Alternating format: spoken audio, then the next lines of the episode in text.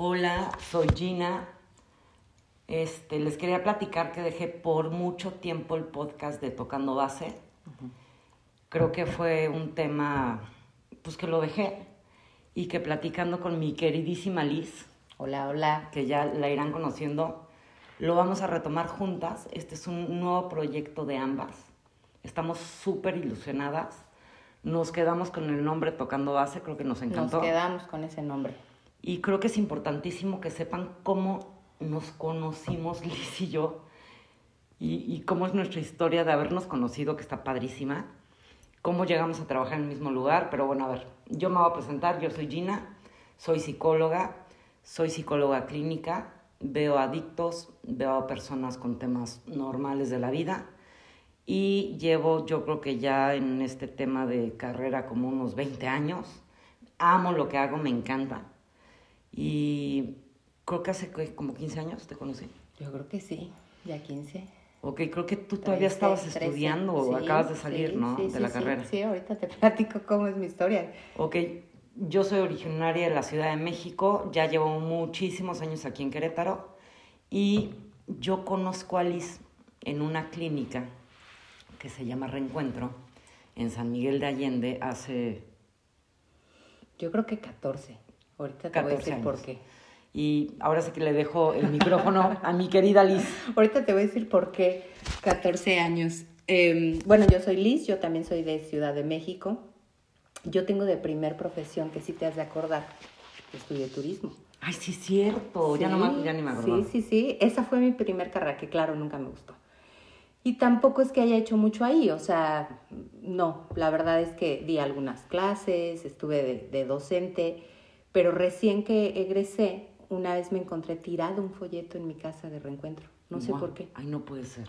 Entonces yo, yo vi la foto O y sea, yo pero dije, tú en Celaya. Yo en Celaya, sí, No, bueno. sí, sí, en la cochera de mi casa. Quiero pensar que en aquellos años se aventaban la publicidad Sí. o algo así. Ujú. Y eh, lo recogí y dije, yo quiero trabajar ahí. Wow. Pero cuando yo vi la foto, eh, me fue familiar el lugar.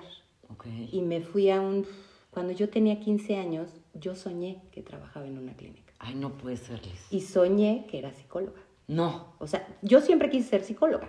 El problema es que en mi casa sí era mucho el asunto de te vas a morir de hambre, este, de qué vas a vivir, eh, los psicólogos están locos. O sea, los tabús que nos ponen a los sí, psicólogos, sí. que ya después hablaremos de estos Sí, temas. claro, claro, ese, ese ya será otro tema. Entonces, Claro. por eso no estudié psicología como primer carrera. Wow. Entonces, eh, di con la clínica, fui, fui, fui, así agarré mi carro, un día estaba fastidiada del trabajo que tenía, fui, eh, di con la dirección, en esos años pues que GPS ni nada, o sea, creo que fue así intuitivo, llegué y, y toqué la puerta y me abrieron y dije, vengo a pedir trabajo. Wow. Y cuando yo entro a la... que- O sea, no sé por qué me dejaron entrar, esa es Pero, otra, ¿eh? o sea, también para que sepan aquí, la- las otra personas que nos están escuchando, no es que, no es que hubiera una puerta y, y hubiera un timbre, era una reja que tenías que tocar el claxon, o sea, no era tan fácil. No, no era fácil, por eso te digo que Ujú. no sé cómo eh, me abrió este cuate. ¿Quién te abrió? Juanito. No manches. Juanito me abrió. Beso a Juanito. Hola, Juanito. Juanito. Y entonces yo le digo, este, ¿sí es aquí la clínica Reencuentro? Sí, ¿a quién buscas? No, pues a nadie en especial, o sea, vengo a pedir trabajo. Entonces se me queda viendo así me dice, a ver, pásale. Pe- Pero, o sea, digo, una clínica de adicciones no es fácil entrar. No, para Entonces, nada. Entro y cuando voy caminando, eh, yo ya conocí el lugar. O sea, fue como una experiencia de decir, yo ya he estado aquí. No manches. No sé si en otra vida, si ese lugar fue el lugar que yo soñé. Nunca he sabido describir esa experiencia. O sea, el, el- el decir, em, pasan cosas que soñamos, eh, qué rollo. Entonces, entro, ubico el lugar, sé perfectamente dónde es la oficina. No puede ser. eh, camino incluso como sin la dirección de nadie Sí. hacia la oficina. Y, y- y bueno, pues ahí me dijeron, a ver, aquí espérate, ahorita, ahorita vemos. ¿Y en qué oficina era? No sé si te acuerdas que entrabas y dabas vuelta como a mano derecha Ajá, y ibas a, a unos salones. ajá. No no sé qué era ahí, era como un salón de conferencias, no sé, era una oficina chiquita. Ok, ok, ajá. No, no me acuerdo bien. Era una ¿Dó- oficinita. ¿Dónde estaba por donde estaba la alberca? No, hacia el otro lado. Ah, ya. ¿Dónde tú empezaste a dar pláticas? Ujú. Ok, ya. Ya. Es que esos no eran mis rumbos. Yo tenía otro, otro consultorio, pero espérame, pero yo ya estaba trabajando ahí. Ya, Y claro. también la doctora Liz. Claro, claro, también. Y tú ya conocías a la doctora Liz. Ok, a ver, No. para, que, para que puedan entender aquí, la idea de cómo llegó Liz para mí, Liz Richards, es que tú llegaste por la doctora Liz, pero eso no es cierto. No, no es cierto. Ok, perfecto. No, yo llegué por mi propio pie. Ok, ok, ok. Sí, incluso ahí la conocí, digo, y la conocí es un decir, porque yo sabía de ustedes de nombre, porque nunca, nunca coincidíamos. Ok. El, el asunto aquí es que yo ya era doble A, por eso sé que es hace 14 años, porque justo en febrero yo cumplo 15 años de haber llegado a los grupos de Alcohólicos Anónimos. Wow. Entonces, cuando yo llego, yo tenía más o menos un año de conocer el programa, de participar en grupos, eh, pues bueno, como toda la gente que debe de saber por ahí de adicciones, eh, lo que le llaman el apadrinamiento, entonces yo ya era madrina. Ujú. Y, y- y en el momento en que me siento y platico, ¿de qué quieres trabajar? Yo dije, tengo años siendo instructora de yoga, eso lo hago desde que tengo 13, 14 años, yo hacía yoga. Entonces yo dije, yoga, yo puedo dar clases de yoga y de meditación y aparte conozco muy bien el programa de 12 pasos. Guau. O sea, fue lo que yo ofrecí. Guau. Entonces era como, puedo coordinar juntas, puedo dar sesiones, puedo dar talleres, puedo dar yoga, puedo, o sea, puedo, ¿no? Ajá, o sea, lo que quieran Puedo- yo puedo estoy generar dispuesta. contenido de aquellos Sí, años, claro. ¿no? No en redes, contenido Sí, no, no, real. no en redes, contenido real, contenido vivencial. Claro. Y entonces me dicen, sí, quédate. Y no solo eso, me preguntó, si podremos decir nombres, Sí, claro. me, me- preguntó el dueño de la clínica, ¿y como cuánto calculas o quieres ganar? Y yo decía, mames, ¿cuánto? tu bota, nada, llegué al mejor lugar. Porque aparte yo tenía 22 años, Gina. Claro. O sea, estaba Sí, súper chava. eras muy chavita. O sea, era una niña, pues. O sea, el otro día veía una foto ahí con tenis, una chavita, pues. Pues ya, ni me acuerdo cuánto le dije y me dijo, contratada, te puedes quedar ahorita. Este, creo que no había ido una terapeuta que daba algo grupal. Entonces me dijo, está el grupo, hay eh, 14, 15 adictos. Sí. Y, y entonces me agarró de bajada, pero yo dije, pues sí, ya estoy aquí. Dije, pues ahorita me organizo algo, ¿no? Le dije, nada más dame 15 minutos. Wow. eh, déjame pensar, me, me fumo un cigarro y, y ahorita veo qué rollo, ¿no?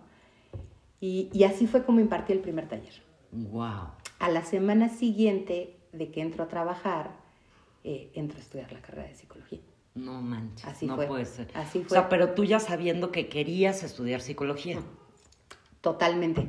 Por algo fui, fui a buscar trabajo ahí, o sea, totalmente, porque sí vi clínica de adicciones, este, pues, ya sabes, ¿no? Decía el plan de 28 Claro. días, o sea, yo tenía muy claro que era una clínica, yo ya había, pues, en los grupos de doble A siempre hay gente que es recuperada de clínica, Claro. Eh, este, tenía una ligera idea, pues, de cómo funcionaban por compañeros del grupo, o sea, y, y sí, en todo momento diciendo, yo por qué chingados estudié turismo, o sea, ¿en qué- Guau. que, que, que estuvo bien, Claro. ¿sabes? O sea, esa ya es otra historia, ¿no? Sí. Como historia de vida, digo, yo por ahí tenía que pasar, así tenía que llegar yo a la psicología. Entonces, yo me hice una psicóloga prácticamente, mm, pues, em- empírica, pues, o, O sea, realmente tú- práctica. Tú, te hiciste psicóloga antes de terminar la carrera. Sí, Liz. sí, sí, sí, sí. O sea, No, y la confianza, ¿eh? De todos que yo agradezco, eh, eh, tú, Liz, porque yo, yo, yo sé que sabían de mí a partir de los pacientes, ¿no? O sí, sea, claro. Que los O sea, pacientes decían, hubo un taller o algo así, ¿no? O sea, digo, para mí estuvo tan muy chistoso. Este, ya después platico cómo llegué, pero voy a decir cómo conocí a Liz. Yo me acuerdo que yo estaba pues bastante alejada con, en, el, en el consultorio y me la pasaba yo viendo paciente, paciente tras paciente y yo nada más tenía como yo, porque no, no me lo podían en la clínica, pero yo reducía mis tiempos de comida para, porque yo vivía en Querétaro y esta clínica está en, está en San Miguel de Allende. Entonces yo tenía que estar co- corriendo con mis tiempos para que pudiera ver a todos los pacientes. Entonces me acuerdo que una vez yo tenía la lista de pacientes y le pido a Juanito que fuera por, voy a poner un nombre, ¿eh? por Manuel. Entonces llega Juanito y me dice, oye, no, o sea, Manuel está tomando un curso con Liz. Y la neta, o sea, aquí honestamente dije, puta, ¿cómo? O sea, a ver, espérame. O sea, lo más importante es que tome su terapia individual. O sea, un curso me vale madres, ¿no? Se lo puede saltar. Y entonces Juanito me dijo, no, es que ya le dije a Manuel que te viniera a ver y me dijo que está súper a gusto y que le está ayudando mucho el taller. Y entonces, pues, que, que, que si puede venir alguien más, ¿no? Y dije, no, manches, entonces sí me mandaron a alguien más. Después vi a Manuel. No entramos mucho en detalle en tu taller. Y me entró la espinita. Claramente ahí mi soberbia estaba por otros niveles y tenía pocas herramientas. Yo también estaba mucho más joven. Y entonces me acuerdo que una vez dije, a ver, Gina, todo mundo te ha hablado bien de Liz. Pues ve a ver qué está pasando con sus talleres. Entonces me acuerdo que en algunas ocasiones, que Liz no, aquí no va a mentir, yo llegaba a- a- al taller de Liz, que era como puerta abierta, porque era una palapa, y entonces yo me asomaba y yo en muchas ocasiones, falta de respeto, saqué a muchos pacientes, perdón Liz, pero ya después me quedaba como que escuchando y viendo y decía, no manches, esta mujer, esta chavita, esta es la verdad, esta chavita, esta cabrona, les llega al corazón a los pacientes. Y entonces ahí empecé a yo también a trabajar lo que era el respeto hacia las personas que estaban trabajando ahí. Y a las personas que neta sí valían la pena, porque de repente metían a personas que yo decía, esto es un rellenazo. Y creo que ahí te conozco. Valoro tu trabajo desde ahí, pues ya nos empezamos a conocer. Nos echamos los cigarritos ahí luego tú y yo. Y la verdad es que ahí creo que se empezó a formar algo muy fregón. Porque trabajamos muchos años en la clínica y nos tocaron ver cosas, que ya les iremos platicando, pero cosas tremendas, muy, o sea, muy padres, tremendas, cosas que nos llegaron al alma, cosas que nos simbraron el corazón, que nos movieron nuestros demonios, o hablando yo de mí, muy cañonas. Y era también algo muy padre porque hicimos un equipo muy, muy fregón. Y chistosamente, todas las personas que trabajábamos ahí, las chingonas, honestamente, vivíamos fuera. Y aparte no las jugábamos en la carretera, o sea, era salta a las nueve de la noche, ocho de la noche, a la hora que fuera, y vete tú a Celaya y yo a Querétaro. Y era, pues también un cansancio tremendo. Creo que nos dio, por lo menos a mí, muchas tablas, pero creo que también fue una explotación muy fuerte la que vivimos laboral. O sea, creo que vivimos de todo. También, no sé si te acuerdas de la señora de la cocina, que era una jetona. Una jetona, sí. sí, Puta, sí, sí. una señora amargada. Digo, le mando un beso, me imagino, y lo entiendo, que con sus pocas herramientas trabajar con adictos a estar muy cabrón. Pero aparte era, hijo, hacían una comida espantosa, cara. Yo me acuerdo que de repente hacían De un caldo de carne y yo decía, puta, no, no como, o sea, me compraba unas galletas, ¿no? O sea, pero sí, este, digo, tengo recuerdos muy fregones.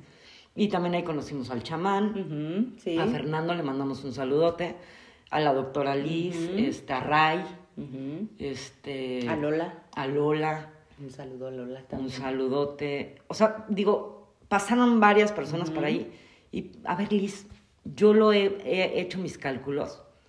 ¿Cuántos pacientes crees que hayas visto? Ah, O sea, ponlo en números. Yo, yo creo que en la clínica que yo duré, me parece que ocho años, estoy casi segura que fueron Yo, ocho años yo, ahí. yo, cre- yo creo que yo duré nueve años. Ok. Sí, sí, sí, sí, yo calculo ese tiempo.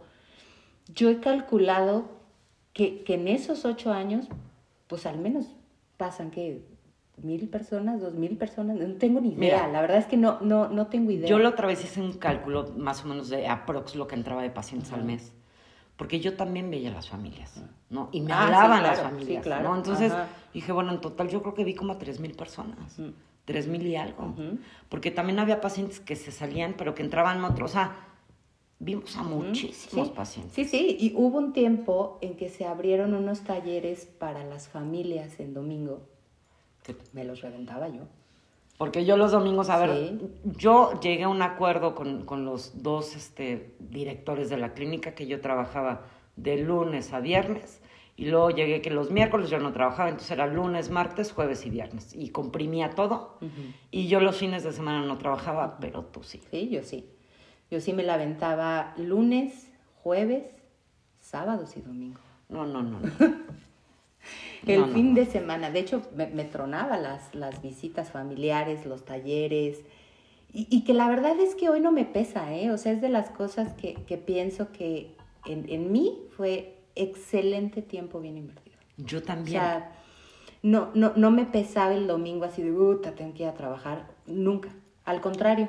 Yo creo que algo que igual que sería fregón que supieran, aunque trabajamos con adictos, que les mando un besote y las personas que se internan, mis respetos, mis respetos honestamente, había una vibra divina en esa clínica. O sea, no era una vibra que tú dijeras, no manches, qué pesado. Hubo un grupo que estuvo muy pesado, que ahorita te, te, platico a ver si te acuerdas. Pero la vibra que había en la clínica era de mucha paz.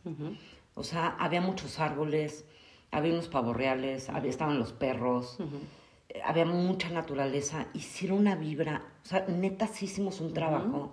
O sea, como que nuestras almas se juntaron, porque aparte sí trabajábamos en equipos. Así era, oye, a este paciente yo te recomiendo que esto y esto. Y entonces, oye, Gina, y yo te recomiendo que esto y esto, y a la doctora, y también al chamán. O sea, también el chamán que tenemos que platicar, también fue una manera loquísima en la que yo lo conocí. Pero sí era una, un, buen lugar, o sea, un, lugar de buena vibra, ¿no? Sí, sí, sí. Sí, sí, aparte se sentía mucha paz. Creo que mucha gente se imagina, ¿no? Porque a mí me pasaba también así con, con, con mi familia, con amigos oye Liz, pero ¿qué haces en esos ambientes, no? O sea, era como, eh, tú estás chava, eh, ¿qué necesidad tienes? Me llegaron a decir, ¿qué necesidad tienes de estar en un lugar así? Como que la percepción era que era como un manicomio. Claro, a ver.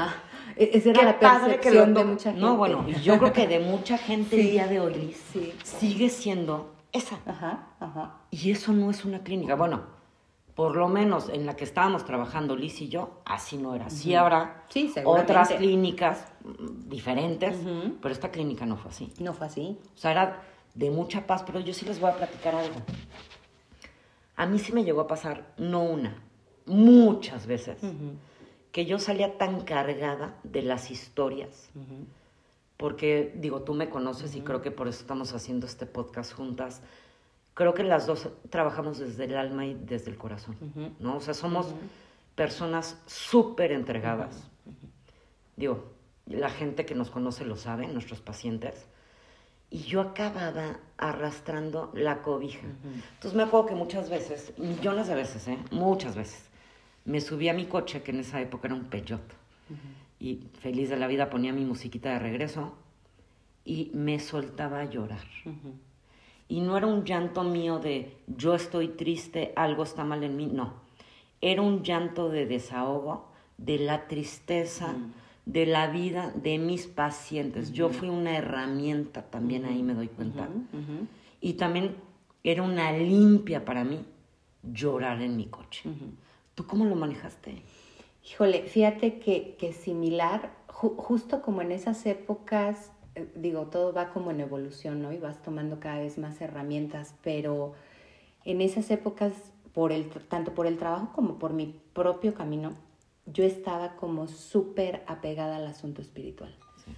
Entonces, recuerdo, eh, digo, sigo siéndolo, ¿no? A lo mejor de otras formas.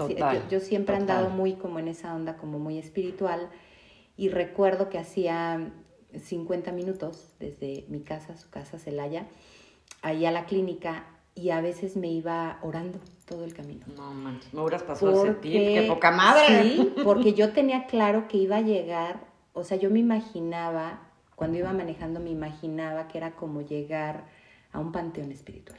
Wow. O sea, ve, o sea, no, me acuerdo y es algo, uf, yo sabía que llegar ahí era lidiar con mucho sufrimiento. O sea, no nada más el mío, sino el... Y bueno, en grupo es, es, es quedarte con, con, la resonancia de todos los grupal. o sea, grupal. La, terapia grupal tiene, tiene lo suyo, pues. O sea, la individual es muy pesada.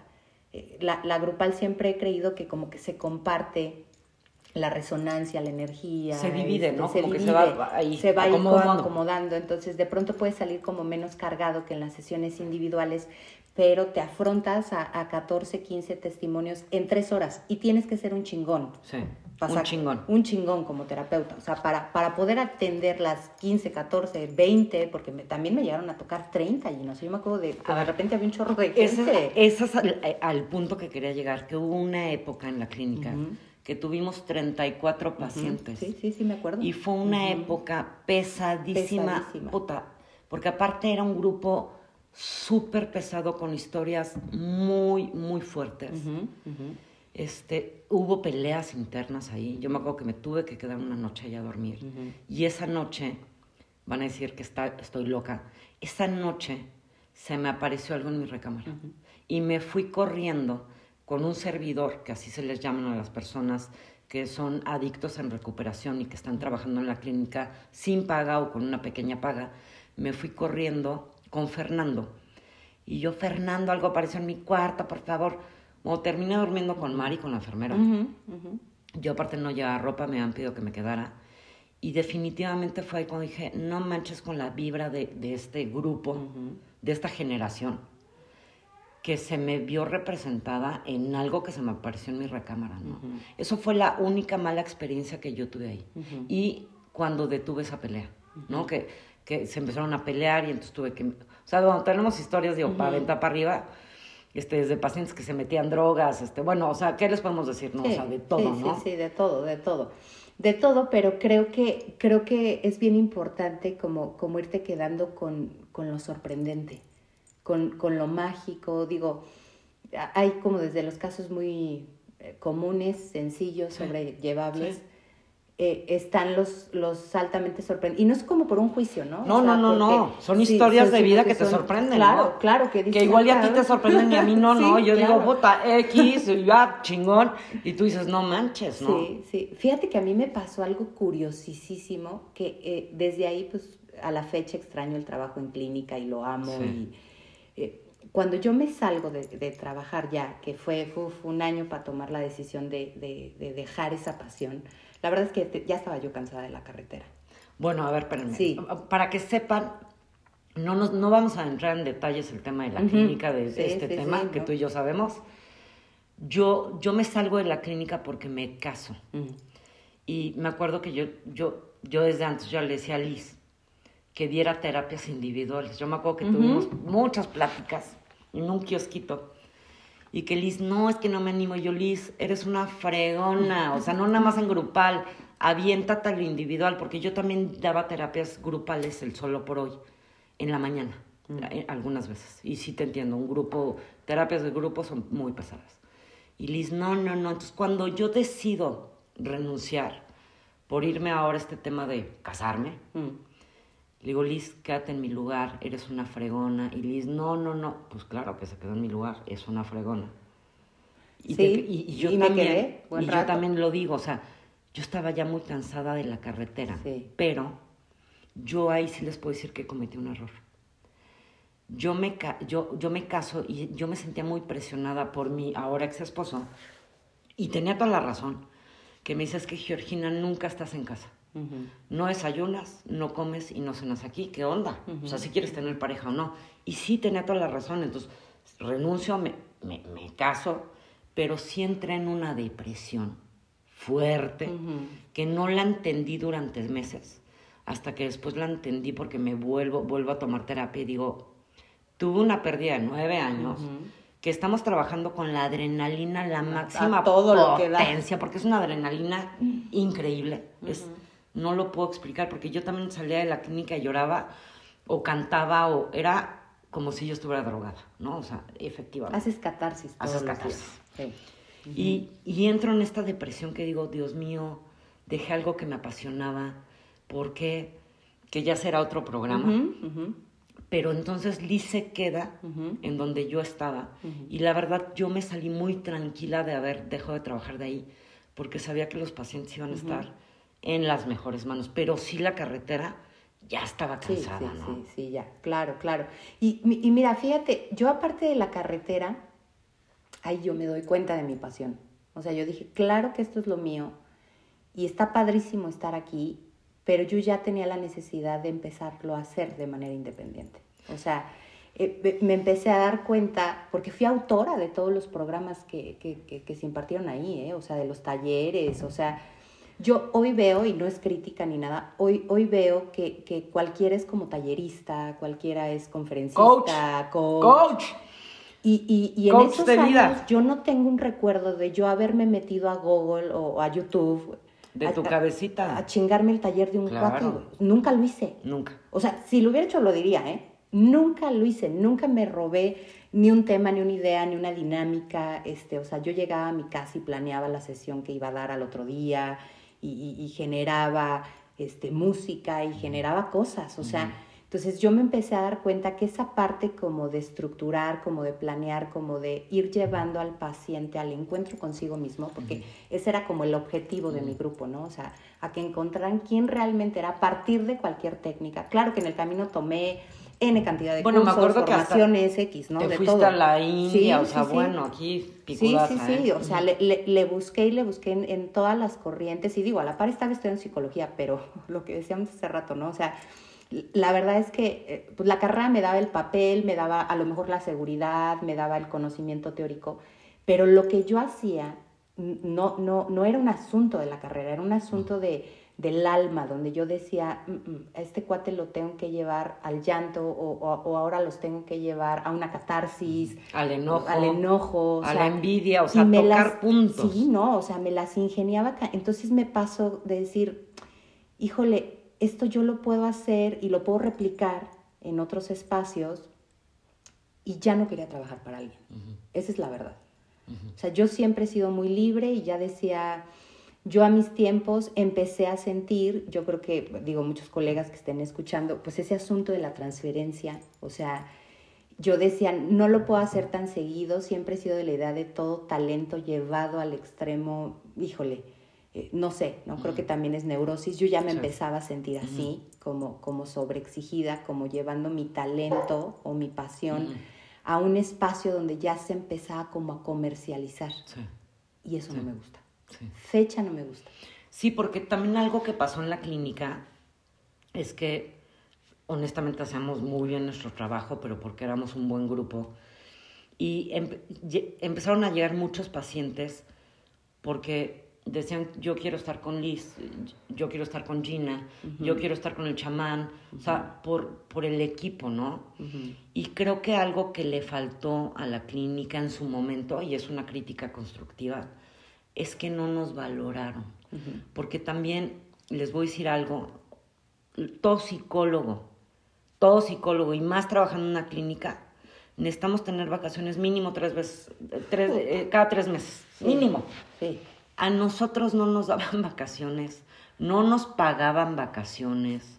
O sea, es una crítica constructiva. Yo fui muy feliz ahí, se los Ujú. agradezco. Sí, sí, sí, yo también. Pero honestamente no teníamos un tema de descanso, porque yo también, saliendo de la clínica, yo veía pacientes los miércoles, Claro, sí. los sábados y los domingos, y también los días que me regresaba temprano era ver pacientes, ¿no? Entonces sí era un cansancio crónico, crónico, o sea, Crónico, estábamos burnout, estábamos tronadas, ¿no? O sea, tronadísimas.